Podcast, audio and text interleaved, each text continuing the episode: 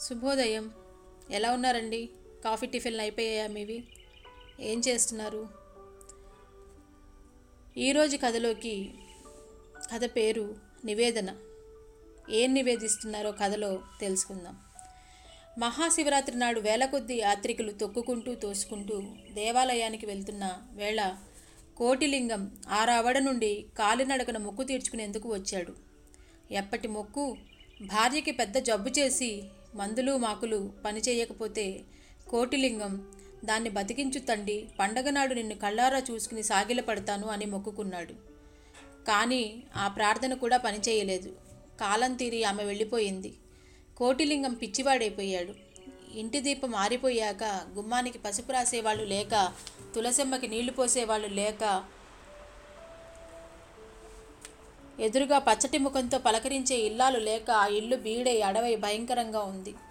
కోటిలింగం ఇల్లు వదిలి ఊరు వదిలి గుట్టలు పుట్టలు పట్టి తిరిగాడు. అన్నం నీళ్ళు మాని ఆరు బయల్లో పడుకునేవాడు.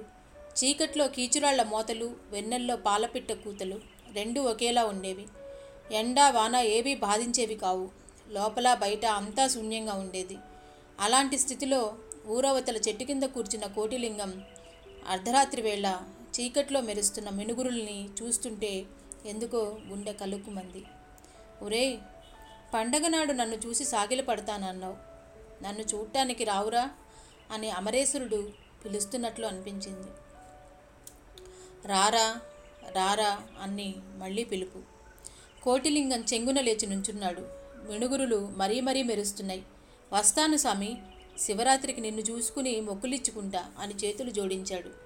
మొక్కు తీర్చుకుంటానని ఆ అమ్మిని ఆ ఈయని డబ్బులు అడుక్కుని కాలినడకన వచ్చాడు కోటిలింగం. కిందటి సాయంత్రం జనంలో తిరుగుతుంటే ఆ డబ్బు సంచి కాస్త ఎవరో కొట్టేశారు. ఆ రాత్రి మంటపంలో పడుకుని కోటిలింగం సామి డబ్బులుంటే ఎంగిలి పడతాడు ఉపవాసం చేయడని ఆ డబ్బులు ఆగేసుకున్నావా నాయన? రెండున పావలా ఉంచావు అది నీ కొబ్బరికాయకి సరిపోతుందిలే సామి అనుకుని శివనామ స్మరణ స్మరణలో మునిగిపోయాడు.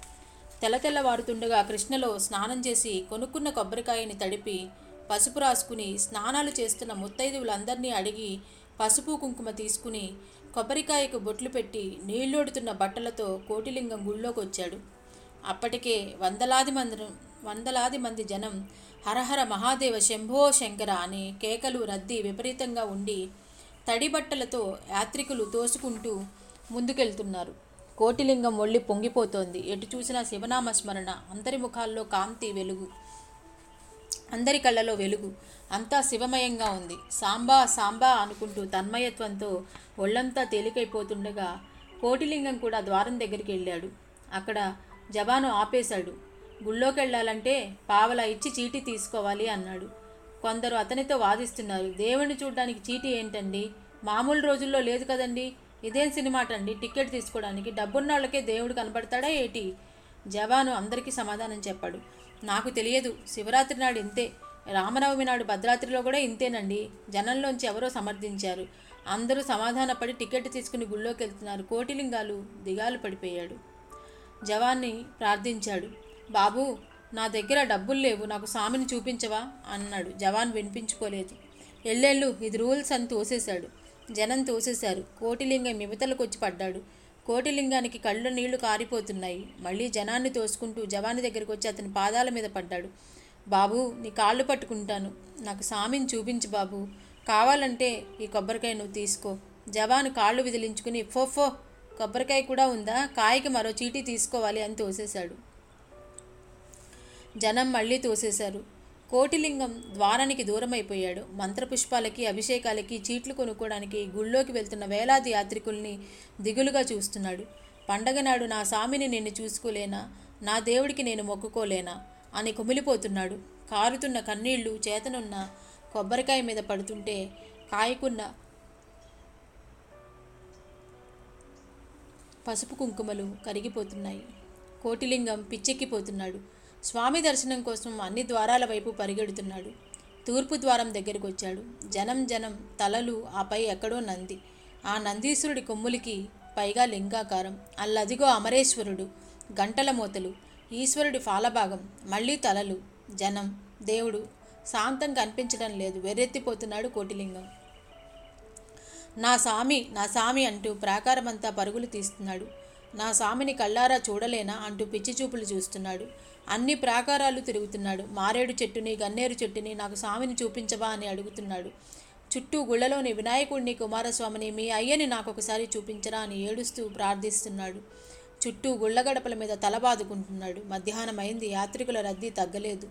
కోటిలింగం ఉన్మాదంగా తిరుగుతూనే ఉన్నాడు. రాత్రయింది జనం తగ్గలేదు. కోటిలింగం సాంబా కనిపించవా అంటూ ధ్వజస్తంభానికి తల మోదుకుంటున్నాడు. కోటిలింగానికి నీరసం వచ్చేసింది. ధ్వజస్తంభానికి ఆనుకుని కనిపించని స్వామికి ఎదురుగా కూర్చున్నాడు. గుళ్ళో మహారుద్రాభిషేకం జరుగుతోంది. జనం రొదలో కొబ్బరికాయ ఒళ్ళో పెట్టుకుని సాంబా సాంబా అనే కోటిలింగం మూలుగు ఎవరికీ వినిపించలేదు. గర్భగుళ్ళో మహారుద్రాభిషేకం ఆఖర్ని గంటలు గణగణ మోగుతుంటే లింగోద్భవ కాలాన్ని ప్రాకారాలు హరహరాని మార్మోగుతుంటే కోటిలింగం చేతుల్లోని కొబ్బరికాయ టప్మని పగిలి రెండుగా విడిపోయింది. సాంబా అనే మూలుగు ఆగిపోయింది. ఇదండి కథ. ఇంతటితో స్వస్తి.